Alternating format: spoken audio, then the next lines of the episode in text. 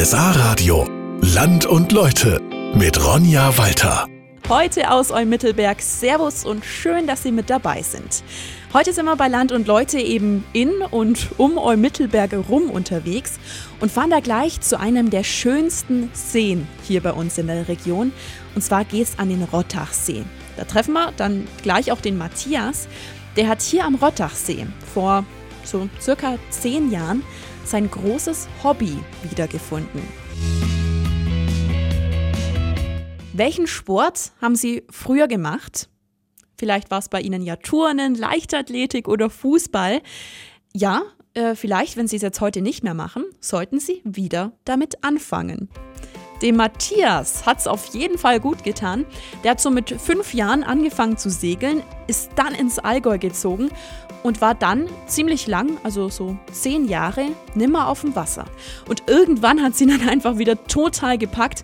Er hat sich also ein Boot gekauft und hat dann zum Segelverein hier an den Rottachsee bei Eumittelberg gebracht. Und dann habe ich mit dem Vorstand gesprochen, ob er einen Liegeplatz und noch ein aktives Mitglied benötigt. Erst hieß es, dass die Plätze wohl voll sind in dem Segelverein und schlussendlich habe ich dann doch ihn überzeugen können, dass ich vielleicht doch recht wichtig wäre für den Verein. Somit bin ich äh, in diesem Segelverein Mitglied geworden. Ja, und jetzt ist er hier und segelt leidenschaftlich gern über den Rottachsee.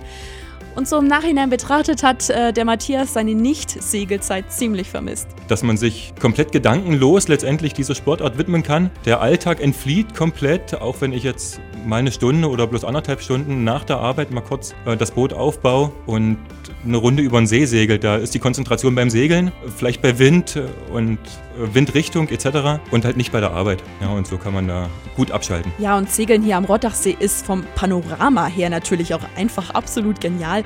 Ähm, die Berge außenrum, die Wälder. Äh, wenn Sie schon mal dort waren, dann werden Sie wissen, wovon ich erzähle. Man kann da auch wunderbar baden gehen, Radfahren, wandern. Rottachsee einfach wirklich wahnsinnig schön hier.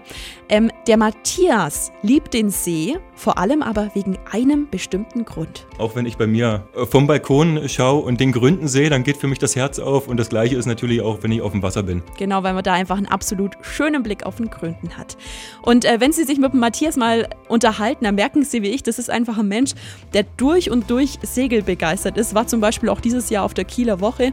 Und diese Begeisterung fürs Segeln, für diesen Sport, mag er jetzt auch an die jungen Menschen weitergeben.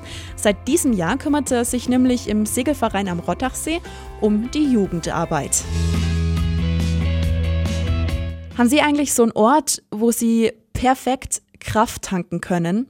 Also wo Sie sich entweder total entspannen können oder mal so intensiv drüber nachdenken können, was sie momentan eigentlich beschäftigt, was ihnen eigentlich wichtig ist. In Eumittelberg gibt es dafür einen richtig guten Platz und zwar ist es die Oase der Stille. Das müssen Sie sich so vorstellen, das ist quasi so ein Nebenraum bzw. eine Seitenkapelle von der Kirche Verklärung Christi. Sie kommen da über eine Glastür rein und äh, sobald Sie reinkommen, hören Sie dann auch so meditative, leise Musik im Hintergrund. Sie können sich da hinsetzen, beten, eine Kerze anzünden. Und nicht nur diese Seitenkapelle an sich ist was Besonderes, sondern auch die ganze Kirche. Die ist zum einen aus Beton gebaut und ist sozusagen aufgebaut wie ein Zelt. Die Menschen sitzen im Kreis um den Altar rum und diese Bauweise ist so, weil die Kirche ist relativ modern. Die ist vor rund 45 Jahren gebaut worden. Die alte Kapelle St. Anna am Annaplatz ist zu klein geworden. Und dann hat man sich entschieden, da der Friedhof schon hier war, neben den Friedhof eine neue Kirche zu bauen. Sagt Georg Lechleiter, das ist der Diakon, den habe ich hier in der Kirche getroffen. Und für ihn hat die Kirche auch eine wirklich ganz besondere Bedeutung. Ich bin schon als Schüler hier zum Schulgottesdienst gekommen. Die Kirche tut mir selber gut. Es ist ein Ort, an dem wir Gott begegnen und unser Leben mitbringen. In den Gottesdienst soll man ja unser Leben mitbringen und auf der anderen Seite auch etwas mitnehmen für unser Leben. Denn Christ sind wir nicht nur in der Kirche, sondern auch draußen bei den Menschen. Das ist ja das Entscheidende. Ja, und durch diese besondere Bauweise der Kirche, die ich Ihnen gerade schon erklärt habe, gibt es auch teilweise ganz, ganz, ganz besondere Momente während des Gottesdienstes. Ich erinnere mich an die Osternacht hier. Wir feiern sie immer morgens um 5 Uhr und wir beginnen im Dunkeln und dann so um 6 Uhr, Viertel nach 6 Uhr kommt dann das Tageslicht und oben über das Oberlicht sieht man dann, wie es draußen hell wird und Das ist so ein schönes Zeichen für den Ostermorgen. Wir feiern also in den Tag hinein Auferstehung des Herrn und da denke ich noch gerne zurück an diesen Gottesdienst. Also die Kirche Verklärung Christi in Eumittelberg, schauen Sie einfach mal vorbei, es lohnt sich ganz sicher. Der Geruch, wenn es lang trocken war und es dann regnet oder zum Beispiel der Geruch von frischem Apfelkuchen. Also ich finde, es gibt so manche Gerüche, da geht es einem total gut. Es reicht schon, wenn man nur drüber nachdenkt. Hier in Eumittelberg, wo ich heute für Land und Leute unterwegs bin, spielen Gerüche auch eine ganz besondere Rolle.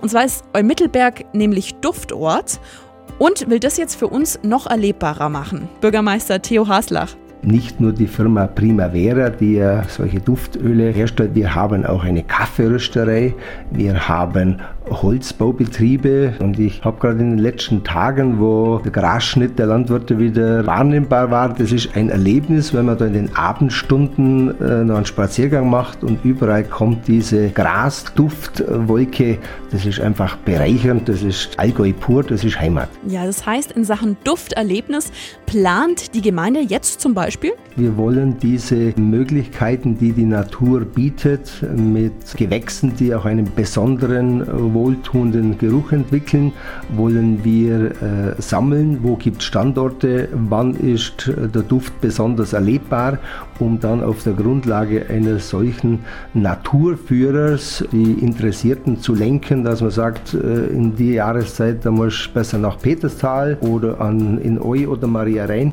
Ja, die Gemeinde hat zum Beispiel auch vor, zum Beispiel so einen Rundgang zu bauen, wo sie dann an verschiedenen Duftstationen vorbeikommen. Und ja, wir machen uns jetzt gleich auf zum Gründensee. Waren Sie vielleicht auch selber schon mal beim Wandern oder beim Radfahren?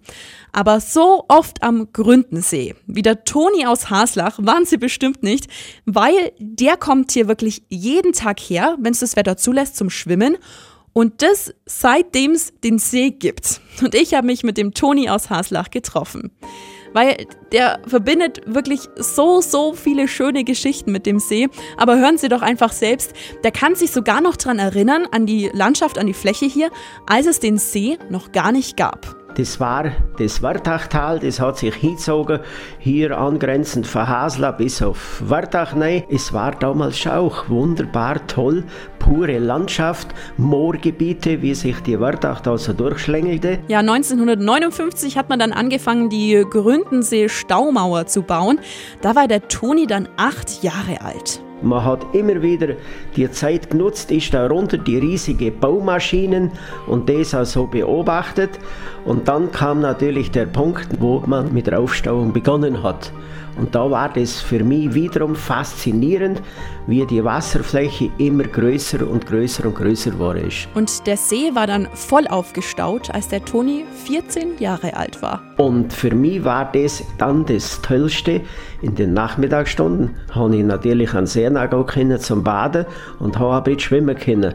Dann habe ich so einen kleinen Übergang von einem Graben gefunden, wo ich hab so 5, 6 Meter mit Schwimmbewegungen, wo ich angefangen habe. Und somit habe ich noch mit 14, 15 Jahren mir das Schwimmen selber beigebracht, weil vorher hat man ja die Möglichkeit gar nicht gehabt. Und es hat auch was gebracht, denn noch heute geht er, wenn es das Wetter zulässt, jeden Tag zum Baden in den Gründensee. Wenn es ein bisschen geht, in der Früh so um 7 Uhr, kurz aufs Rad auf und dann zuerst so eine halbe Stunde schwimmen und wenn du wieder rausgehst, freut man sich einfach dann schon aufs Frühstück und so soll der Tagesbeginn sein. Es ist nicht immer so, aber wir wollen das schon so beibehalten, dass wir das auch noch hoffentlich viele Jahre so praktizieren können. Ja, ich bin richtig neidisch geworden, als ich mich mit dem Toni unterhalten habe. Sie können sich wahrscheinlich vorstellen.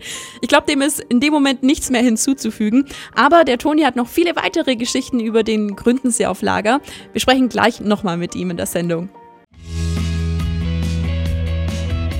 Momentan sind wir ja am Gründensee bei Land und Leute unterwegs und sind gerade bei einem Mann, ich glaube, es gibt niemanden, der mehr Geschichten über diesen See weiß wie er. Also er kann sich sogar noch daran erinnern, wie man den See damals zum allerersten Mal aufgestaut hat. Er hat sich selbst in dem See damals mit 14 das Schwimmen beigebracht und radelt auch heute noch jeden Tag mit seiner Frau dorthin an Gründensee zum Baden. So war es auch, ähm, als ich ihn vor einiger Zeit für Land und Leute besucht habe. Mit vier Schwänen sind wir allein gewesen. Das ist auch schön. Ja, Sie können sich vorstellen, als ich ihn damals besucht habe, war ich ein bisschen neidisch. Ich meine, bevor ich kam, war er einfach schon in der Früh um sieben beim Baden im Gründensee. Um ihn rum nur vier Schwäne. Ich würde sagen, so kann man in den Tag starten. Vor allem bei diesem Panorama am Gründensee. Also natürlich mit einem Blick auf den Gründen, aber dann natürlich außenrum die Wiesen, die Wälder. Wenn ich da natürlich die Jahreszeit anschaue, jetzt vom Frühjahr und im Sommer und dann im Herbst, Darum gehen wir natürlich so lang es wie geht, sogar Ende September, Anfang Oktober noch gern zum Baden. Wenn es nicht mehr ist, nachher machen wir halt einen Spaziergang um den Grindensee herum, weil da sind die äh, Mischwälder, die Laubwälder, das ist fantastisch. Ja, der Toni, der liebt, Sie merken es, seinen Gründensee. So sehr, dass er auch lange Müll von der Badestelle eingesammelt hat und das ehrenamtlich. Man ist halt ohne zwei, drei große Beitel nachgefahren und hat den zurückgelassenen Müll äh, einfach mit eingesammelt. Wenn am Vormittag gegen Mittag die neuen Badegäste gekommen sind, dann hat das halt sauber sein sollen. Und das habe ich dann schon so ziemlich 15, ja eher 16 Jahre, 16 Sommer lang halt dann gemacht. Ja, das hat er halt dann gemacht. Ich finde, es ist einfach so unglaublich bescheiden, oder? Das hat er alles ehrenamtlich gemacht. Also der Gründensee ist auf jeden Fall ein See, das kann man abschließend so sagen, der den Toni irgendwie schon sein ganzes Leben lang begleitet hat. Und ich bin echt wirklich total begeistert von der Region hier. Also allein die vielen Seen. Der Rottachsee, der Gründensee zum Beispiel. Dann habe ich hier die Berge direkt vor mir. Es gibt Wiesen, Weiden, aber zum Beispiel auch viele Moore. Nicht umsonst wird auch die Gegend hier in Eumittelberg und um Eumittelberg rum als mosaikreich bezeichnet.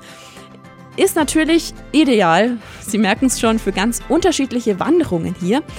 Der Willi Reitemann bietet die hier in Eumittelberg an und hat auch ein paar Tipps für Sie. Wenn's Wetter passt, ist die Lieblingstour entlang vom Mühlbachweg und dann über die Kurklinik rauf zum Panoramaweg. Da haben wir so beides, den tollen Waldweg am Mühlbach entlang und dann rauf auf die Höhe mit der super tollen Aussicht, sowohl Richtung Kempten und ins flache Land als wie in die Berge. Das ist also der schönste Aussichtspunkt da oben, den wir in der ganzen Gemeinde haben. Ja, und ich kann Ihnen auf jeden Fall auch mal empfehlen, so eine Wanderung beim äh, Willi Reitemann mitzumachen. Der weiß natürlich noch viel mehr Geschichten und ähm, Dinge über die Region, die man auch mit dem bloßen Auge erkennen kann. Dafür einfach anmelden beim Tourismusbüro.